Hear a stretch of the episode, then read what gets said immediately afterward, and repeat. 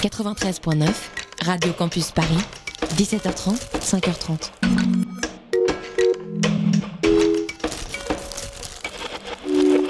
« 19h passé à l'instant d'une minute sur Radio Campus Paris. Accrochez-vous à vos transistors, c'est la matinale de 19h. La matinale de 19h, le magazine de société de Radio Campus Paris. On y parle de sujets sérieux. Il n'y a pas d'édito enflammé sur le communautarisme blanc. De sujets moins sérieux. Ça peut être des bois sculptés à partir de formes naturelles interprétées. De ce qui se passe en Ile-de-France. Je me disais qu'à Paris, on était en avance sur la province. Et de débats pas forcément consensuels. Parlez-nous un peu de cette coupe monstruelle. Tous les jours, du lundi au jeudi, jusqu'à 20h, sur le 93.9. Chaque semaine, c'est à peu près la même routine. Je ne me préoccupe pas de cette émission avant le vendredi soir, où finalement, saisi par une légère angoisse, je consulte le planning en me demandant à quelle sauce de l'actualité nous serons mangés sur les ondes le lundi suivant.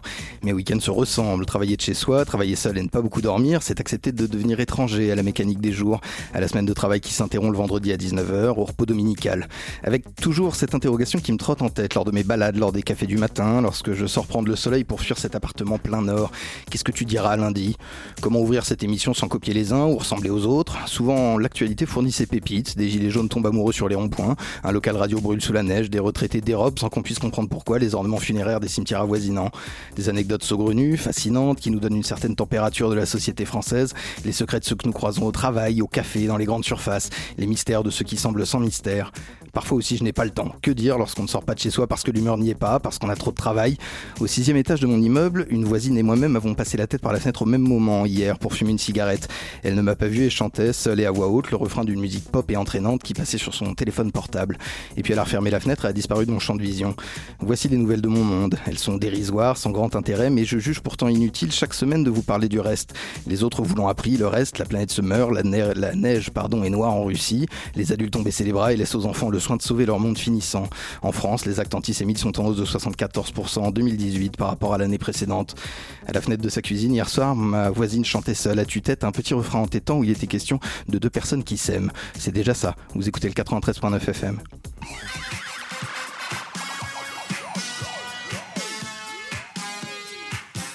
Au programme de cette matinale de 19h, l'Iran qui célèbre cette année les 40 ans de sa révolution islamique qui porta l'ayatollah Khomeini au pouvoir. Que signifie aujourd'hui avoir 20 ans en République islamique? Comment parler de ce pays lorsqu'on est journaliste? La matinale reçoit ce soir l'auteur et correspondant franco-iranien Armin Arifi pour son livre Un printemps à Téhéran, la vraie vie en République islamique, tout de suite après ce sommaire.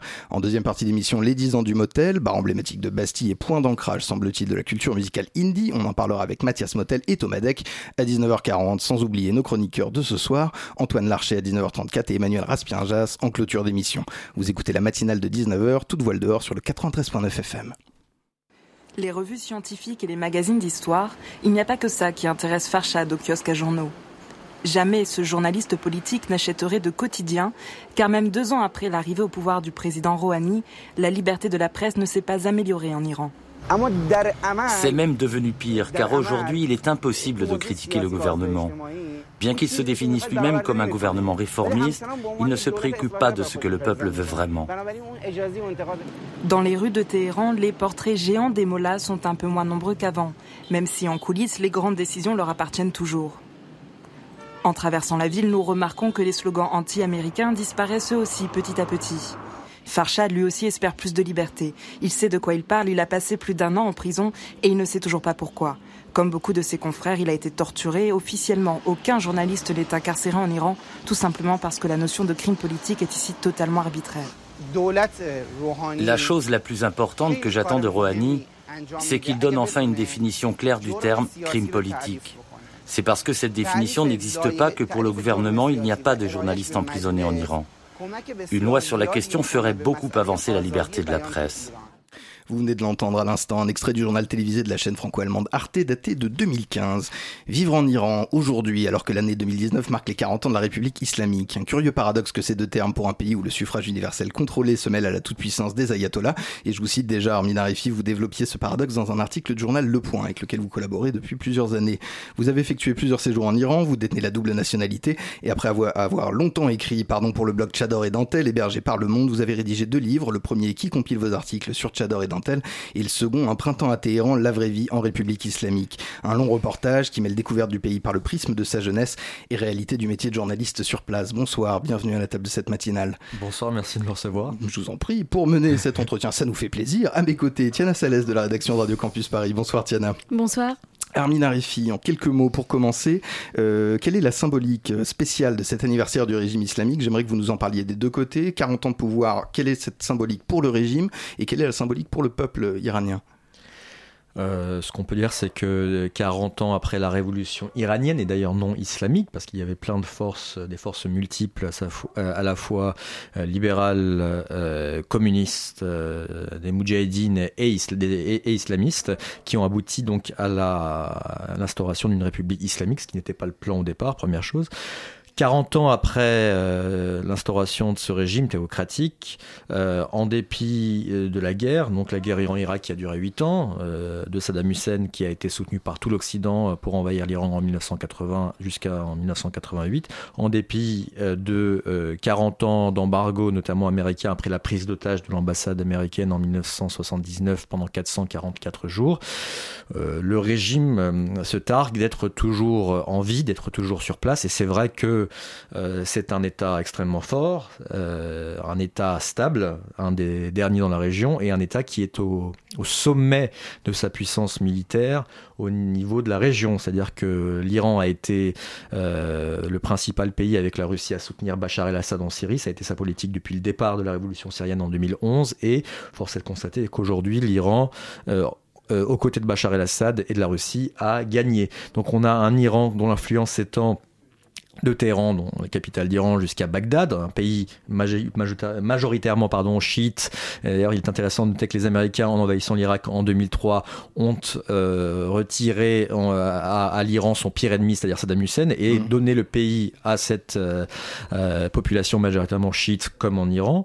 En, Syrie, comme j'ai expliqué, l'Iran a été avec, avec Bachar el-Assad depuis le début de la guerre et l'a remporté aujourd'hui. Et au Liban, à, à Beyrouth, l'Iran n'a jamais été aussi présente par l'entremise du Hezbollah, le mouvement donc euh, islamiste euh, euh, chiite libanais que l'Iran a contribué à, créer au début des années 80. Donc d'un côté, effectivement, 40 ans après la révolution qui a abouti à la République islamique, on a un État qui est fort, qui, est à l'apogée de, de, sa puissance régionale, mais de l'autre, et c'est ça qui est fascinant avec l'Iran, c'est un pays, un régime en tout cas, qui est majoritairement contesté par sa population une population extrêmement jeune, extrêmement dynamique, euh, qui est sur bien des aspects à l'opposé de, des diatribes prononcées par son régime. Donc, on, à, la, sortie de la mosquée du vendredi, on entend euh, des ayatollahs ou des foules mobilisées par le régime crier mort euh, à l'Amérique, mort aux États-Unis depuis maintenant 40 ans. Sauf que quand on il suffit de se rendre en Iran, et c'est pas si difficile que ça pour se rendre compte que la majorité de la population n'a aucun problème avec les États-Unis, ni même avec Israël. Et au contraire, c'est l'une des populations au Moyen-Orient la plus pro-occidentale. Pourquoi? Parce que l'Iran a une euh, histoire très ancienne, un pays qui a issu d'une civilisation de 2500 ans. Il y a 2500 ans, c'est l'Iran qui crée enfin l'empire perse qui crée le premier véritable empire de l'Antiquité, le premier empire où étaient euh, promues des valeurs telles que le droit de l'homme, où l'esclavage était aboli, où il y avait une liberté de culte. Euh, et euh, ça a imprimé, mais ça s'est resté dans les dans l'inconscient collectif. Ça fait partie de la culture en Iran. Ensuite, l'Iran a été envahi par les Arabes. Les Iraniens sont devenus musulmans, n'ont pas été arabisés, ils sont restés perses. Donc on est perse, on n'est pas arabe, mais on est musulman chiite. Euh, par, euh, euh, par opposition à l'islam sunnite qui est majoritaire au, Moyen-Orient. Dernière chose, l'Iran, et ça c'est je pense le plus important, a, après 2500 ans de monarchie, a entamé une véritable révolution constitutionnelle au début du XXe siècle, un mouvement démocratique. Le premier parlement iranien qui est, a été créé en 1906, le premier contre donc le Shah de l'époque qui était, faisait partie de la dynastie Qajar, le premier magazine féminin iranien Zanan date de 1907. Et ce mouvement démocratique a eu cours, a été lancé au début du XXe siècle, comme je l'ai dit, mais à chaque fois a été stoppé par des ingérences mmh. étrangères. 1920, c'était les Russes et les Anglais qui ont fomenté un coup d'État pour s'approprier les richesses de l'Iran. L'Iran est riche en pétrole et en gaz, et mettre en place euh, une nouvelle dynastie, hein, la dynastie Pahlavi avec euh, le, donc le Shah qui s'appelait Reza Shah. Derrière, un premier ministre arrive, Mossadegh, premier, euh, premier ministre légitimement élu, démocratiquement élu en Iran en 1953. Il nationalise le pétrole, sauf que derrière, il se fait renverser par les, un coup d'État des, États-Unis et des Britanniques qui en profitent pour mettre en place le fils du, du, Shah, donc Mohammad Reza Pahlavi, le dernier Shah d'Iran, dernier Shah d'Iran qui était un, un, roi, donc un chat, comme on dit en, persan, ne pas confondre avec l'animal, très moderne, mm. qui a entamé une révolution euh, agraire, une révolution, ce qu'on appelait blanche à, marche forcée, pour urbaniser, moderniser son pays, mais qui, est renversé. Qui, mais avant d'être renversé, pourquoi il a été renversé? Parce que il, euh, c'était un dictateur. Il avait, euh, il n'y avait pas de multipartisme et il mm. avait des services sécuritaires extrêmement forts, notamment la, la SAVAK. Donc beaucoup de de, factions en Iran, comme je l'ai dit, les communistes, les nationalistes, les libéraux se sont ligués euh, pour, euh, pour une révolution contre un dictateur qui était soutenu par l'Occident. C'était un peu le printemps arabe, ou plutôt dirais-je le printemps perse avant l'heure, en 79, sauf que, eh ben, ils se sont fait avoir. Pourquoi? Parce qu'une figure est arrivée, parce que les islamistes étaient euh, également très présents. À l'époque, il y avait beaucoup de cassettes qui étaient diffusées sous le manteau, donc les réseaux sociaux d'une certaine manière avant l'heure. Khomeini, qui avait été exilé par le Shah en Irak, là, il avait théorisé ce qu'on appelle une république islamique, sauf que les Iraniens ne s'y intéressaient pas trop, sauf que les, euh, compris les intellectuels français, comme Simone de Beauvoir, euh, comme Jean-Paul Sartre, le considéraient comme une sorte de Gandhi iranien. Il a été quelques mois euh, euh, présenté, en tout cas euh, exilé en France, et c'est en avion en France qu'il est revenu en Iran instaurer la République islamique, ce qui n'était pas prévu au, programme au départ, et a euh, donc euh, lancé une constitution basée sur la charia, euh, avec le premier exemple le plus symbolique, l'obligation du voile porté par les femmes, alors que les Iraniens n'étaient pas obligés de le, porter au cours du XXe siècle. Bien au contraire, dans beaucoup de villes en Iran, le voile avait disparu. Donc on avait des scènes, des boîtes de nuit. Moi, mes parents, par exemple, allaient en boîte de nuit à Shiraz dans les années 70. Aujourd'hui, en Iran, il n'y a plus de boîte de nuit. Mais justement, cette, cette modernité, cette force de, l'Iran, est-ce qu'on la, doit à l'avant-révolution euh, ou l'après? Euh, bah, aux deux en fait. On la doit à mon avis à la culture justement démocratique en Iran qui ne date pas d'hier, donc comme j'ai dit, il y a à peu près 100 ans la révolution qui a eu donc des lendemains difficiles, mais au départ une révolution qui n'était pas une révolution islamique, qui a été une révolution iranienne qui a donné lieu à une république islamique, mmh. mais également au combat aujourd'hui de cette société, qui est encore une fois une société moderne, une, société où les lois sont extrêmement dures par rapport aux femmes. Encore une fois, la vie d'une femme vaut, deux fois moins que celle d'un homme. Si je suis dans une voiture, que je renverse une femme, le prix du sang, c'est le prix à payer pour rembourser la famille moins la cher. femme, est deux fois moins important s'il s'agit d'une femme que s'il s'agit d'un homme. mais paradoxalement. Mais ça, c'était euh, avant la Révolution, les femmes avaient plus de droits? Oui, tout à fait. Les femmes ont eu le droit de vote, par exemple, en 1963, à l'époque du chat. Il y avait une tentative du, chat justement de ramener les femmes euh, aux premières loges de la société, même si à l'époque il y avait quand même un taux d'alphabétisation qui était beaucoup moins élevé qu'aujourd'hui. Et que d'une autre, manière, on peut aussi dire que depuis l'avènement de la euh, République islamique, euh, grâce à notamment la création en Iran d'universités libres, universités payantes que l'on dit donc islamiques, beaucoup de femmes qui venaient de milieux ruraux, milieux traditionnels, ont eu accès à l'université. Ça, effectivement, c'est une exception. Mais globalement, on peut dire qu'aujourd'hui, si les femmes sont majoritaires à l'université, si les femmes accèdent à de hauts postes en Iran, par exemple, je le cite dans mon livre, Printemps interrompt, la, la patronne de la compagnie aérienne nationale iranienne, c'est une femme, elles le doivent avant tout à leur combat, à leur persévérance, plutôt que aux lois et à, la volonté justement des ayatollahs en Iran. D'ailleurs, on voit sur la couverture de livre euh, plusieurs iraniennes au foulard tombant parce qu'effectivement le foulard en Iran est obligatoire, mais il est mal porté entre guillemets, c'est-à-dire qu'il y a des mèches de cheveux rebelles euh, qui sortent d'un peu partout de ce foulard qui devient une sorte de fichu. Pourquoi? Parce qu'il est obligatoire. Du coup, les iraniennes le portent, mais elles le portent euh, à leur manière. Et donc, pour terminer justement sur cette photo, donc sur la couverture du livre, on voit des iraniennes qui, à force de persévérance, sont entrées dans le stade pour assister à un match de football masculin, ce dont elles étaient interdites, mais elles le faisaient depuis quelque temps en se déguisant plusieurs mhm. années en se déguisant en homme, mais à force de justement persévérance, à force de courage, elles ont fini par briser cet interdit qui, d'ailleurs, nulle part n'est euh, signifié dans la constitution iranienne, mais c'était justement une sorte de règle non écrite euh, instigée, en tout cas instaurée par, par les ayatollahs. Armina Refi, vous restez avec nous pour la deuxième partie de cet entretien à suivre. Tout de suite, euh, l'artiste iranien, j'espère que je le prononce bien, Rourosh Yagmae, précurseur dans les années 70 du rock psychédélique perse. Vous écoutez la matinale de 19h.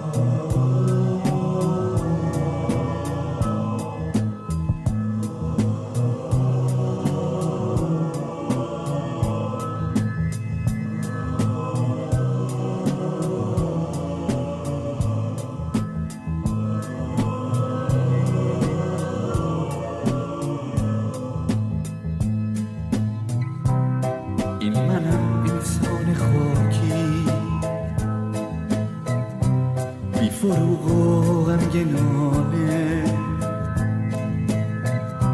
بشنو آبای دلم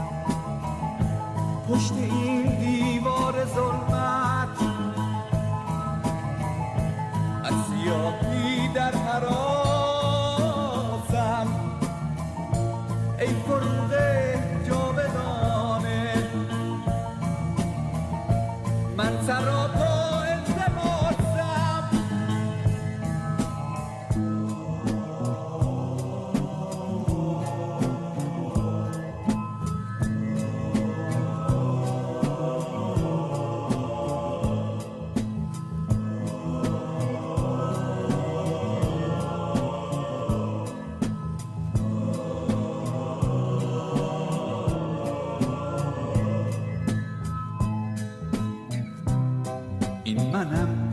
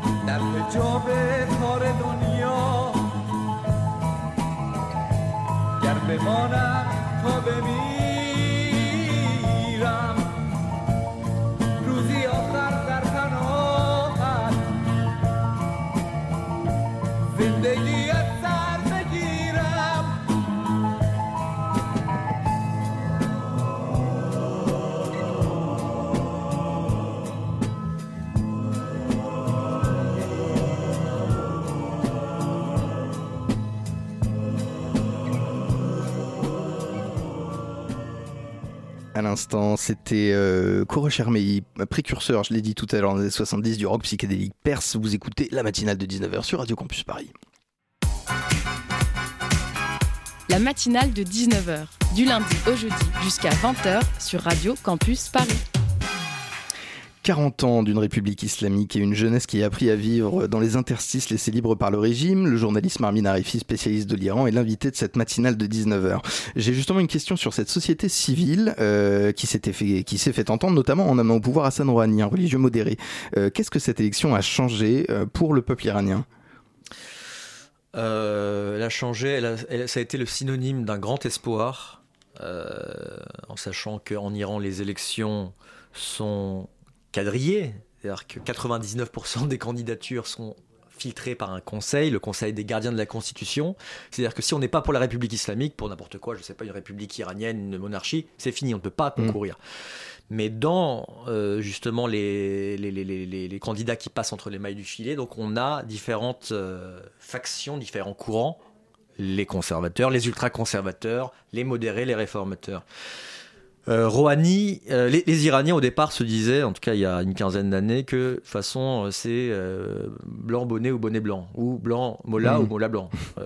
mais ils se sont rendus compte qu'il y avait un véritable changement, par exemple, entre un ancien président réformateur comme Khatami, qu'on dit Khatami en persan, ou le fameux Ahmadinejad. On se souvient mm. tous d'Ahmadinejad, ses diatribes diatribe pardon, enflammée contre Israël, euh, la reprise du programme nucléaire, euh, la vague de sanctions, une politique populiste et en gros un pays complètement fauché.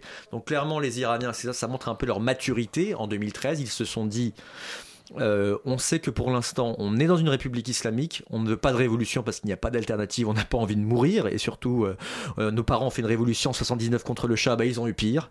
Dans ce cas-là, il vaut mieux justement voter pour de, deux mots choisir le, le moindre, et donc de voter Rouhani. Par conséquent, qu'est-ce qui s'est passé Dans la rue, on a eu moins de miliciens Basiji, ces fameux miliciens justement auteurs de la répression des manifestations en 2009, euh, qui viennent vous, vous harceler pour, euh, pour, en raison de votre, votre accoutrement. Mmh. Moins de police des mœurs, euh, mais euh, et donc une facilité. Moi, j'ai été surpris de voir après pendant 9 ans, je n'ai pas pu remettre un pied en République islamique à cause de mon premier livre euh, Dentelle et Tchador.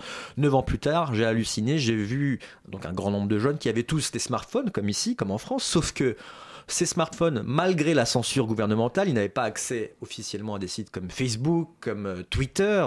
Mais il reste Telegram, il reste. Non, mais surtout, on a l'application VPN qui permet de se connecter via n'importe quel euh, serveur VPN, donc une, qui, qui, utilise une adresse à l'étranger. Du coup, tous les Iraniens aujourd'hui donc ont accès à tout ce que nous avons ici en France, sauf que ils ont accès à des choses qui n'étaient pas forcément autorisées il y a 10 ans clairement. On m'a montré, avec Telegram, on a accès à toute l'information en mm. temps réel, il y a des chaînes. On peut dialoguer avec qui on veut et être euh, au, fait de l'actualité, non censurée. Avec Instagram, on peut bien sûr se prendre en selfie, faire des face mais bien plus que ça, faire de la promotion euh, pour euh, des, je dirais, des startups, promotion pour des produits, draguer, bien évidemment. En Iran, officiellement, on a les lois et la réalité en Iran est officiellement interdit de coucher avant le mariage. Oui? Au niveau de la, de la réalité, comment est-ce qu'on vit quand on est un jeune en Iran actuellement? Bah, quand, euh, euh, quand on est un jeune en Iran, clairement, euh, on a son, son mec ou sa meuf, on est même souvent plusieurs. On a pas, il y a tellement eu justement de, d'interdits fixés lors de la, de, de, de, de, la plus tendre enfance. Les écoles sont, ne sont pas mixtes du fait, donc de fait, quand on arrive à la, fac, on ne pense plus qu'à ça. Et l'Iran, et d'ailleurs, je l'ai souvent décrit comme tel, c'est-à-dire un paradis pour la drague, car mmh. ça drague de partout, parce qu'en Iran, il n'y a pas officiellement de boîte de nuit, mais du coup, tout est prétexte à la drague. Et effectivement, moi, à l'époque, je n'ai jamais, euh, autant dragué en Iran. Et quand j'y suis retourné, euh, bon, j'ai arrêté de draguer parce que j'avais une copine. Mais ce que je peux dire, c'est que beaucoup de mes amis femmes me montraient euh, facilement comment il était possible, justement, via Instagram, en voiture, dans la rue, de draguer et y compris de rencontrer quelqu'un le soir même alors que ceci est formellement interdit en République islamique. Pareil, en ça Iran, veut dire qu'on arrive, Ça veut dire qu'on arrive à la soirée euh, avec euh, le tchador et euh, passer la porte. alors le en dessous, on est. Pardon, je dis peut-être une bêtise. Alors c'est pas certaines femmes portent le tchador, justement l'espèce de voile intégral, même s'il hmm. ne couvre pas l'ensemble du visage. Ce n'est pas la, burqa qui est l'apanage des pays sunnites. Mais effectivement, moi je décris dans ce livre une soirée où j'arrive, donc deuxième jour en Iran, des femmes arrivent d'une ville conservatrice, ville de Mashhad. Elles arrivent justement voilées, tête, de, la tête aux pieds, en noir. Euh, elles vont se changer dans la chambre, elles reviennent avec des mini-jupes. Là, euh, mon pote que je n'avais pas vu pendant 9 ans arrive avec trois bouteilles de vodka qu'il a acheté, donc, euh, parce que tout est disponible en Iran, sauf que c'est plus cher. Donc il n'y a mm. pas justement dans les magasins, au carrefour ou de, de, de l'alcool. Tout se fait sous le manteau. Mais tout se fait sous le manteau. Tout, d'ailleurs, parfois avec la bienveillance de certaines autorités qui, par exemple, les gardiens de la Révolution qui contrôlent tout ce qui contrebande en, en Iran, parce que l'Iran est sur le chemin de l'Afghanistan pour ce qui est de la drogue mais l'Iran, euh, on, y trouve de, l'alcool à, profusion. Euh, et ça y est, derrière, dès lors la, musique est lancée, la techno est, lancée, la techno, la house, tout ce que vous voulez. Euh, et quand parfois il arrive justement que des miliciens, en tout cas il arrivait que des miliciens viennent justement interrompre cette fête, désormais, de nombreuses reprises, moi j'ai assisté à des soirées où il était payé au préalable. Donc il y a une sorte de jeu de dupe entre justement cette jeunesse qui euh, voilà s'amuse, s'amuse en tout cas comme elle le peut, mm. et la réalité des droits en République islamique. Qu'est-ce qu'ils écoutent? Qu'est-ce qui se quels sont les quels sont les artistes en vogue? Est-ce que c'est des choses qui viennent euh, du pays du Moyen-Orient? Est-ce qu'il y a un attrait pour la culture américaine qui est une culture dominante dans le reste du monde? En tout cas au niveau de la culture de, cette jeunesse-là. Ils sont assez éclectiques, ils écoutent un peu de tout. Alors ce qui est intéressant, c'est qu'ils écoutent quand même. Il y a euh, tous les derniers tubes en provenance des États-Unis. il y a aussi pas mal un truc qui, que j'ai beaucoup écouté en Iran qu'on écoute moi ici, c'est tout ce qui est un peu trans. Mm. Euh, ça a beaucoup, par exemple, Armin Van Buren ou Tiesto euh, ont beaucoup d'admirateurs, de fans en Iran, mais également des musiques plus anciennes des musiques traditionnelles iraniennes. il y a cette fierté en Iran justement de savoir d'où l'on vient et notamment tout ce qui a euh, trait à l'empire perse, qu'il soit l'empire perse pré-islamique ou post-islamique, euh, islamique, pardon. Mais en même temps, vous dites que cette, euh, cette jeunesse aussi, elle a envie de, elle a envie de sortir de l'Iran finalement. Je, voulais vous citer là-dessus, il y a une, quelque chose de, dont parle, que vous décrivez dans votre livre. C'est une serveuse dans un, une sorte de McDonald's local chez Bouffe, vous en parlez, qui vous interpelle et vous dit pourquoi êtes-vous venu en Iran? Vous êtes fou, on essaye tous de partir.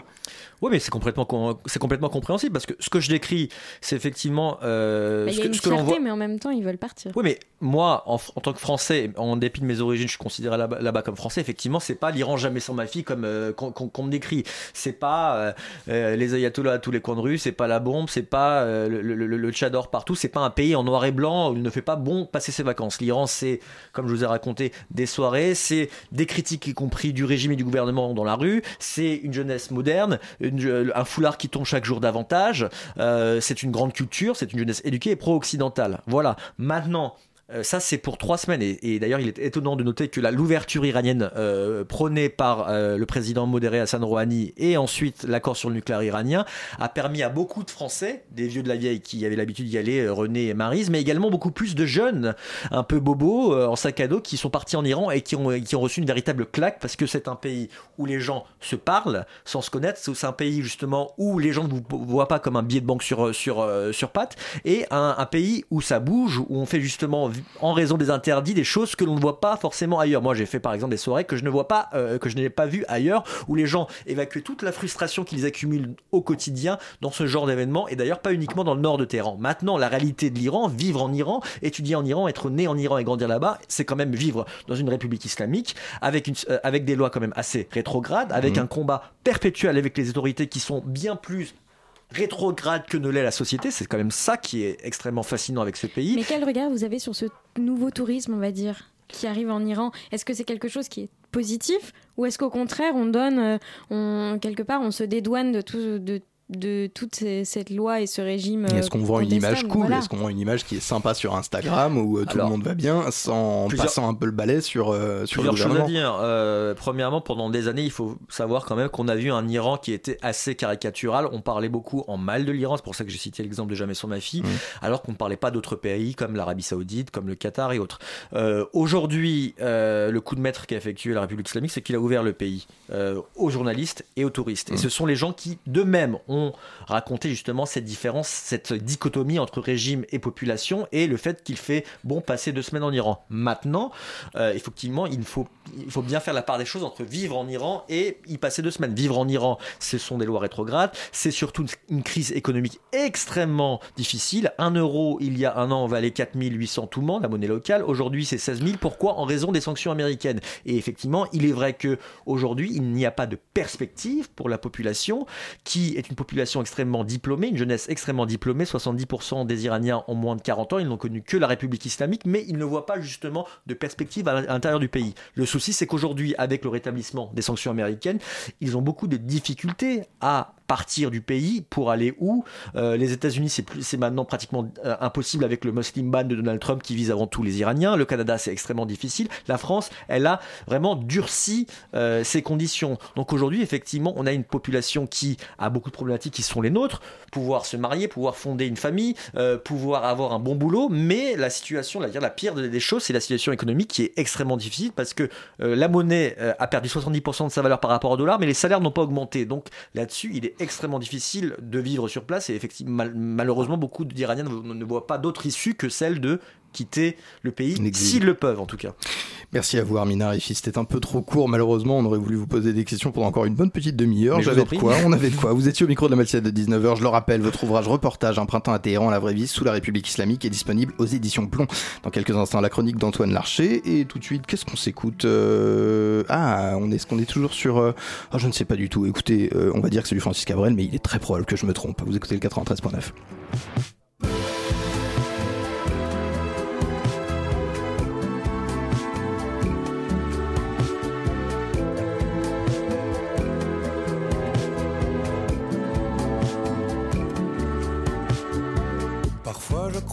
au fond de mes méninges ces souvenirs heureux qui se mélangent au gré des météos qui changent pourvu qu'ils durent un peu. Je nous revois comme une promesse enveloppée dans nos jeunesses en satin. Apprendre au fil des maladresses et s'épanouir dans une ivresse sans fin. Leur cours gare à qui voudrait courir encore après ces jeunes années. Si seulement le temps pouvait s'arrêter, mais l'heure est venue de se dire adieu.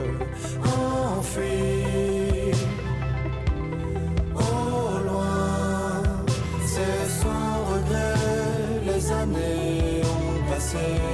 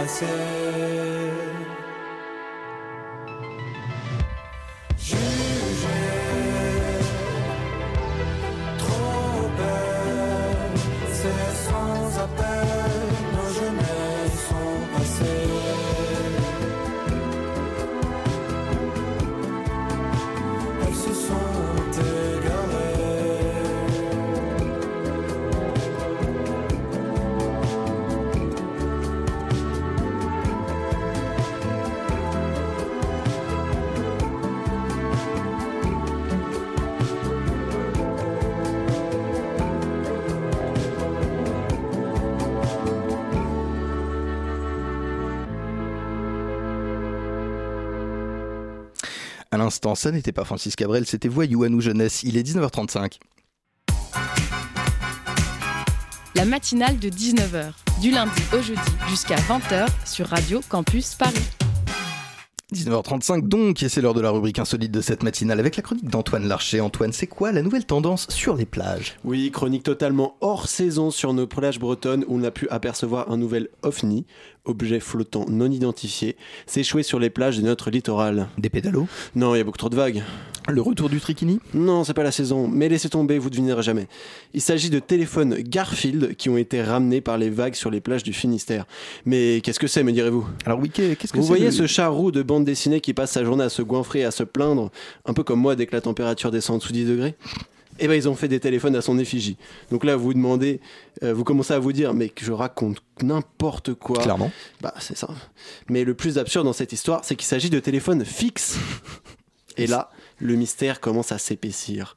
Donc je vous sens interloqué à l'idée que l'on ait fabriqué des téléphones à l'effigie d'un chat qui cligne des yeux à chaque fois que vous décrochez le téléphone. Mais surtout la question qui nous dévore, c'est qui achète des téléphones fixes? Et quel est le rapport avec notre beau littoral breton? Pardon François, je m'égare.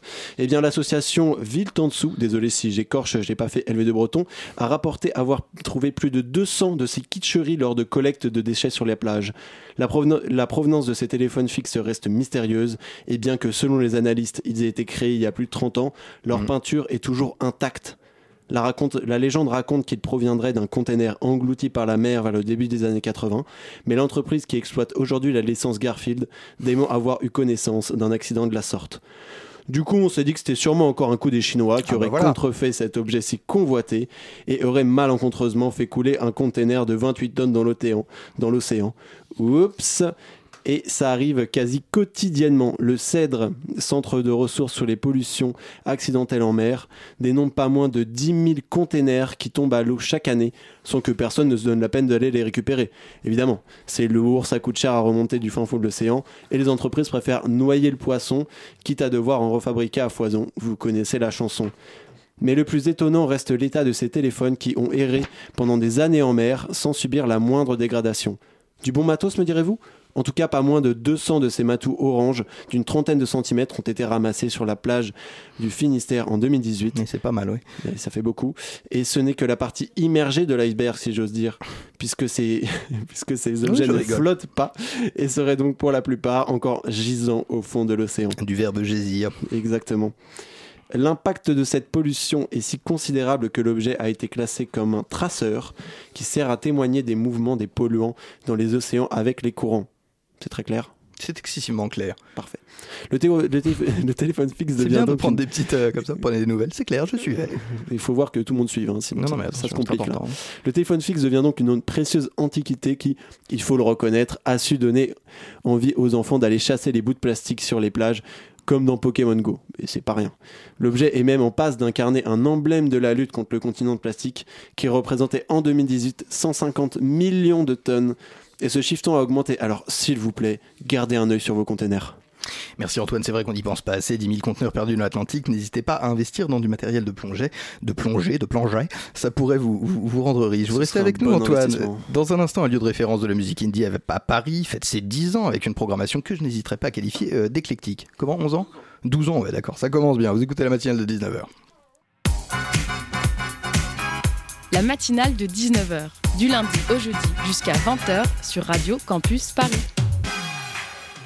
C'est un lieu, c'est un bar, oserais-je le qualifier de bar? Est-ce que ça ne serait pas trop réducteur Ancré dans le 11e arrondissement de Paris, où se retrouvent tous les habitants du quartier, entouré des salles indépendantes les plus prestigieuses? Le motel est pourtant le lieu de rendez-vous privilégié des musiciens parisiens. Il semblerait que votre établissement est sacrément la côte, messieurs. Mathias euh, Motel et Thomas Deck, bonsoir, bienvenue à la table de cette matinale. Bonsoir. À mes côtés pour mener cet entretien, Antoine Larcher, qui s'est attardé un petit peu euh, au micro. Ça va toujours? Oui, ça va toujours bien. bah, ça fait plaisir. de ma chronique. Ah, bah, ça me fait plaisir. J'imagine que les, les auditeurs seront nombreux à appeler notre standard. Euh, belle programmation, euh, messieurs, à l'honneur de, de ces 12 ans, donc deux semaines de festivités que nous prendrons euh, le temps de développer. J'aimerais pour commencer revenir à la base de ce projet. comment est-il dans l'esprit de, de, de, de ses fondateurs? Euh, bah juste pour dire déjà au début, c'est pas que l'anniversaire du bar, c'est l'anniversaire euh, du bar et de Deck et Donohu, donc la brasserie, de brasserie avec laquelle on travaille beaucoup. une fois que vous travaillez beaucoup avec une brasserie qui s'appelle Deck Donohu. Mais d'ailleurs, ils sont l'anniversaire, c'est le double anniversaire en fait de, euh, du bar et de la brasserie. Mais pas de la même année, vous n'êtes pas jumeaux. Mais non, en fait, il y en a un qui a 12 ans et l'autre qui a 5 ans. Ça se voit pas vraiment là, mais non, c'est vous le êtes petit tous frère. très- vous êtes bien formés comme ça. Non, ça s'entend bien.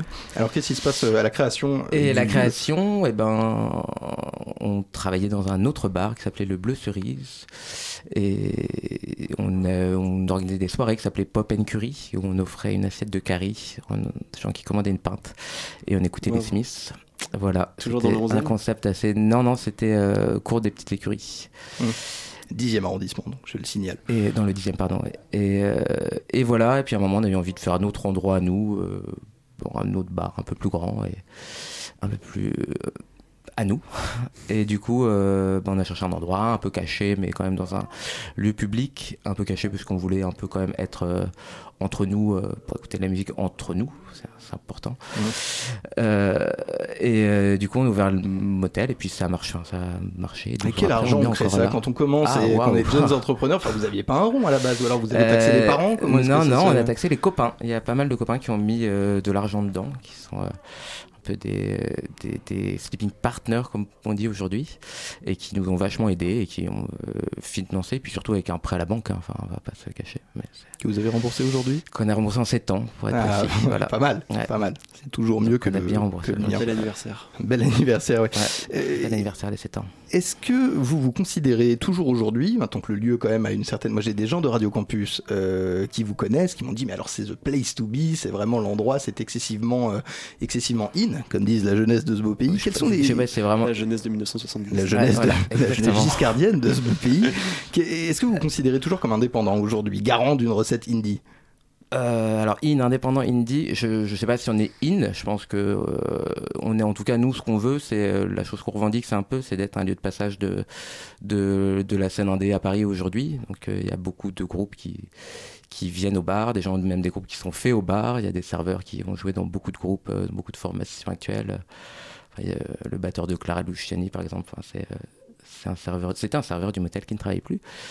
Et voilà, donc c'est drôle de voir un copain qui reçoit une victoire de la Clairement. tout d'un coup. Voilà. Et euh, qu'est-ce qu'il y a d'autre? Il y a euh, Kevin Parker, donc de Time Impala, qui a rencontré son batteur au motel. Donc Time Impala, c'est Un un groupe qu'on apprécie beaucoup aussi. Et euh, donc voilà, pour nous, c'est surtout un lieu de musiciens. Après qu'on soit in aujourd'hui, je sais pas. Qu'on soit indie, oui. Enfin, dans la démarche qu'on a en tout cas à la base et qu'on euh, a conservé et dans la musique qu'on passe, oui, je pense qu'il y a une attitude indépendante. Maintenant, le, sur le mot, effectivement, on peut avoir un vaste Ouais, débat. mais un petit... Non, non, mais c'est pas très cool en même temps d'être in. Vous n'êtes pas in du tout, c'est excessivement out. Ouais. Euh, In- je, parlais d'indie, mais in, euh, oui, on n'est pas. tout- Je enfin, je sais pas si on est in ou pas. Ça, ça, seul le, le- le public le, dira. Qu'est-ce qui fait une soirée au motel? Qu'est-ce que comment est-ce que ça se passe une euh, une soirée typique euh, sur place Combien ça coûte euh, l'entrée, le tarif et qu'est-ce qu'on Ah oui, qu'on y fait y alors, il y a pas, on, on ne paye pas à à l'entrée, c'est un, un bar. c'est pas. Donc, c'est un bar, donc qui veut rentre. Et bah, ça coûte. Les consommations sont autour de, de 7 euros, on va dire, pour des pintes ou des cocktails. On va faire une- un chiffre moyen. Au niveau Et- mondial, vous êtes pas mal déjà. Ouais, je pense qu'on n'est pas cher, Ouais. ouais, effecti- effectivement. Et euh, bah, on, on boit de la bière et on écoute du rock indé. On, on boit de la bière Deck et Donohu, justement. Ah, la fameuse. Dites-moi, il me semble apercevoir derrière un micro là-bas euh, Thomas Deck. Je voulais vous demander ce deck de Deck et Donohu. Il y a un lien? Euh, oui, c'est mon nom de famille. En fait, on a créé la brasserie Deck et Donoyu il y a 5 ans et on a décidé de donner euh, nos deux noms de famille. On est deux à avoir créé cette brasserie. Euh, parce que pour nous, aujourd'hui, la bière, c'est souvent les gens euh, présentent ça comme un produit de terroir, mais pour nous, c'est plutôt un produit de recette. Et donc, ça dépend plutôt des gens qui la font plutôt que dans l'endroit où on la fait. Et donc, c'est pour ça qu'on a euh, mis nos noms de famille sur, euh, sur les étiquettes de nos bières. Vous avez un partenariat avec le motel, c'est ça? Vous travaillez ensemble du coup depuis Et on, on travaille avec le motel, donc nous on va fêter nos 5 ans, et on travaille avec le motel depuis 4 ans et 51 semaines. Donc ils nous ont Comptez contacté, ils nous ont contacté la première semaine de d'ouverture de notre brasserie. C'est pas euh, toi, en fait, qui est venu, euh, qui est venu vers nous bah, tout au début, non, on avait reçu, euh, on avait reçu un message, on est venu et je me souviens encore de cette dégustation euh, euh, dans les tout premiers jours euh, de, de notre brasserie. Et donc, euh, bah, quand euh, Mathias et Javid nous ont proposé euh, de fêter nos anniversaires ensemble, on était très contents parce que on essaie de travailler avec des gens dans la durée et du coup, bah, c'est cool de pouvoir euh, euh, continuer à faire des choses et nous amuser ensemble euh, cinq ans après les débuts. Embrasse très fort le CSA qui nous écoute euh, très probablement. L'alcool, c'est. c'est bah, Qu'est-ce que vous voulez que je vous dise? Mathias Motel, Thomas Deck, vous restez avec nous encore quelques minutes. Tout de suite, un peu de musique qui adoucit les mœurs. Vous écoutez le 93.9 FM.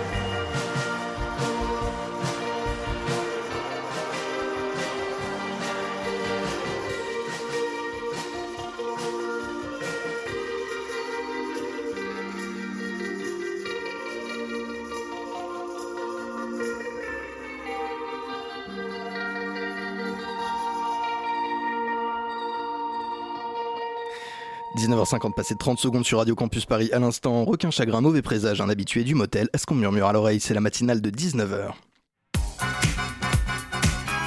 La matinale de 19h, du lundi au jeudi jusqu'à 20h sur Radio Campus Paris les 12 ans du motel et les 5 ans d'une brasserie qui les accompagne depuis très longtemps, euh, la brasserie Deck et Donohu, je l'ai dit, euh, temple euh, donc de la musique indie pop parisienne avec deux de ses actifs représentants, Mathias Motel, un pseudonyme ma foi tout trouvé, et Thomas Deck, félicitations à vous aussi pour l'ampleur de jeu de mots qui me fait frétiller les esgourdes. Antoine Larcher, vous frémissez à ma droite, une petite question pour nos invités. En fait, moi je me frémissais de savoir la programmation de, de cet anniversaire, qu'est-ce que vous avez prévu? Qu'est-ce que vous avez Parce que là on part pour deux semaines, un espèce de et on part pour deux heures déjà pour expliquer la prog. Ah bah, écoutez, très bien. Annulons l'émission qui suit. Euh, et ben justement demain il y a un DJ set de Requin Chagrin qu'on vient d'entendre du coup de Marion très très chouette. J'aime beaucoup Requin Chagrin. Mercredi c'est le vrai jour donc c'est les vrais 12 ans. Il y a un concert de School Days et un DJ set de Tahiti 80 et euh, je, je, sais pas si je fais la liste en entier hein, mais, dans peut-être vos coups de cœur si vous avez un vous préférez bah, si vous diriez vraiment l'autre on l'a invité pour l'argent mais celui-ci ça nous fait plaisir. Il y a la soirée euh, de samedi c'est la soirée Pop and Curry donc c'est le souvenir des d'il y a 12 ans de ce qui a lancé le motel. Donc il y aura il y aura bah, une assiette de curry qui sera offerte à chaque personne qui, Exactement. une pinte. Donc ça, c'est pas mal. J'aurais préféré parler de curry et que toi tu parles de bière, mais euh, puisque tu as parlé de mon truc. non, il y a une soirée votre curry, aussi. Vous la cuisinez personnellement Oui, oui. C'est vrai Putain, merde. C'était une pourrie. On Non, non, non. On a, on a même eu un resto indien aussi en parallèle du. ça ne plaisante motel pas. pendant quelques temps. Mais indien, indien un peu. Oh. Un peu subtile référence au fait que j'ai dit in tout à l'heure, in indien. J'aime énormément. Qui se suit. Oui, je... Et il y a surtout non, ouais, il y a une soirée, euh, enfin il y a des événements autour de il y a des du brassage de et de la, bière. Il y aura, on va finir le dimanche 3 mars pour le dernier jour. Il y aura un atelier de brassage, euh, donc on pourra voter pendant toute la durée du motel pour euh, une recette qui sera notre prochaine bière. D'accord. Et on que vous allez commercialiser un, par la suite. Et on brassera un test de cette recette avec nos casseroles à l'intérieur du bar du motel et avant la dernière soirée. Et sinon, moi, une soirée dont je me réjouis de, de voir, c'est la soirée Karaoke All Star. Ah c'est oui, mardi carrément. prochain. Euh, C'est un peu Karaoke les... Star. All Star. Bah, en fait, on fait un karaoké au motel tous les mois avec, euh, avec un pianiste qui peut jouer tous les morceaux enfin, qu'on lui demande un peu. Ça reste forcément dans le registre in ou indie, un peu pointu. Et euh, là, du coup, il sera en plus avec un guitariste et un bassiste. Et il y a tous les chanteurs des groupes qui gravitent un peu autour du motel qu'on aime beaucoup. Euh, Oz, Rodeo, Judah Worski, Torian Pimpernel. Voilà, tous les, les chanteurs qu'on aime bien qui viendront, euh, qui choisissent une, chan une chanson. Et... Donc un karaoké, mais avec des gens qui savent chanter. Quoi. Ah, voilà. Ce qui est, ce qui est, ce qui est mieux, Et avec un live band. Avec un live band, absolument. Antoine Larcher, une dernière question. Euh, oui, bah, j'avais vu que vous faisiez une, une scène de stand-up aussi, donc euh, il y a Ah beaucoup oui. de choses. c'est- Tout à fait, ouais. Et ça n'en euh, finit pas de s'étendre. Non, ouais. Ouais, non, ouais, c'est on ça. a les éditions aussi, on fait des livres aussi. Wow. Jusqu'où ira fait- le motel Programme Faut laisser- En, laisser en dehors du bêtes. 11. Ah, ça.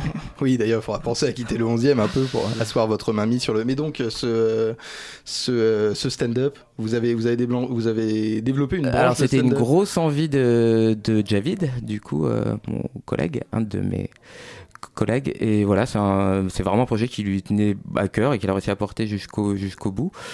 Euh, Mais vous, ça vous chauffait pas trop quoi. ah, personnellement, je, ouais, je- j'aime bien vous l'humour, mais j'aime très peu. l'humour, c'est ça. J'aime bien Euh, l'humour. Il faut aimer l'humour. Un peu forcé.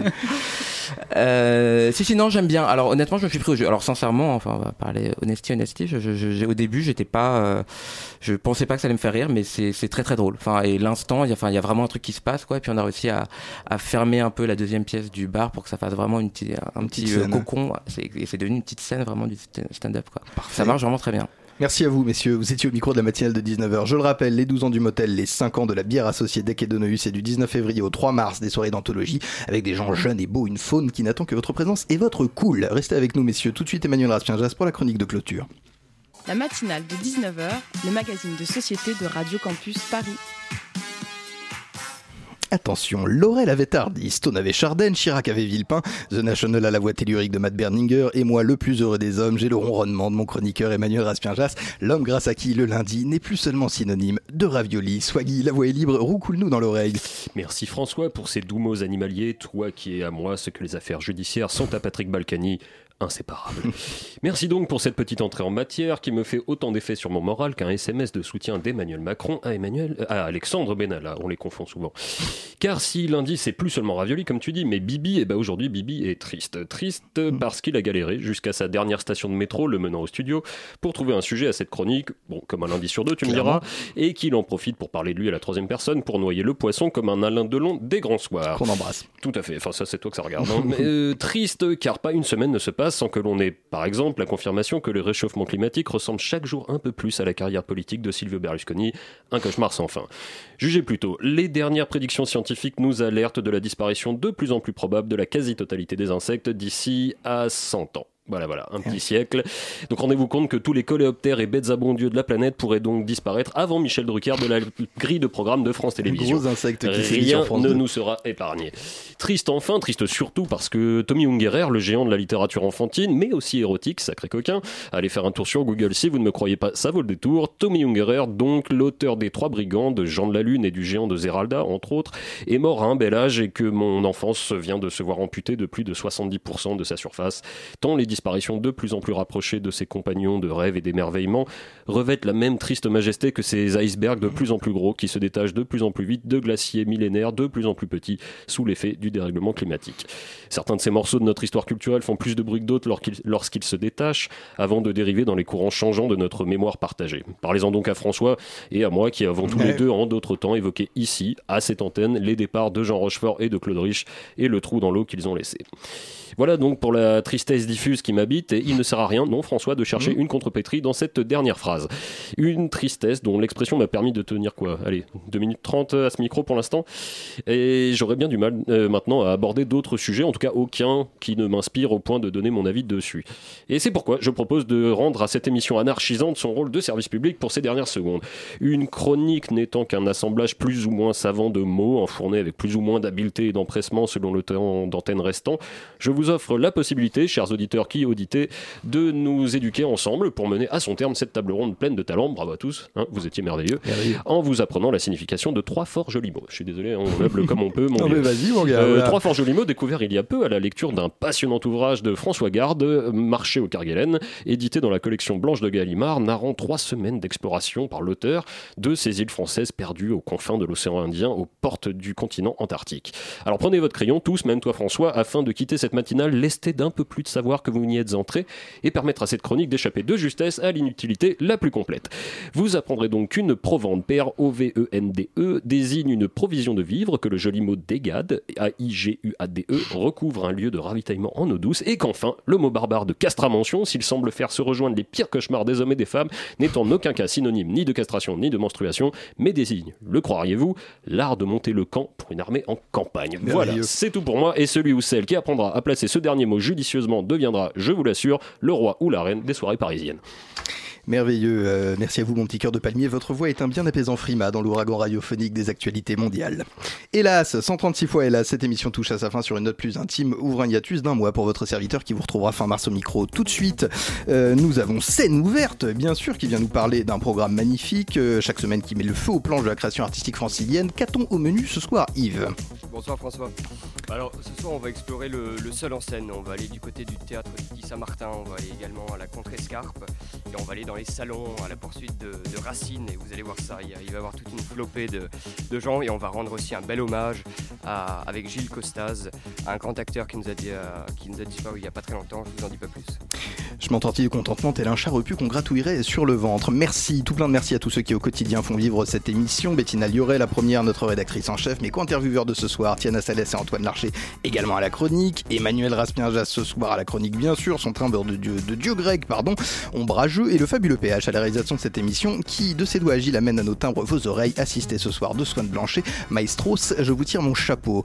Euh, quoi, c'est fini pour nous hein On dit que c'est bien Écoutez, euh, buvez des coups, euh, sortez, dites oui à la vie, dites bonjour. Pour nous, c'est terminé. Adios, compañeros. C'était la matinale.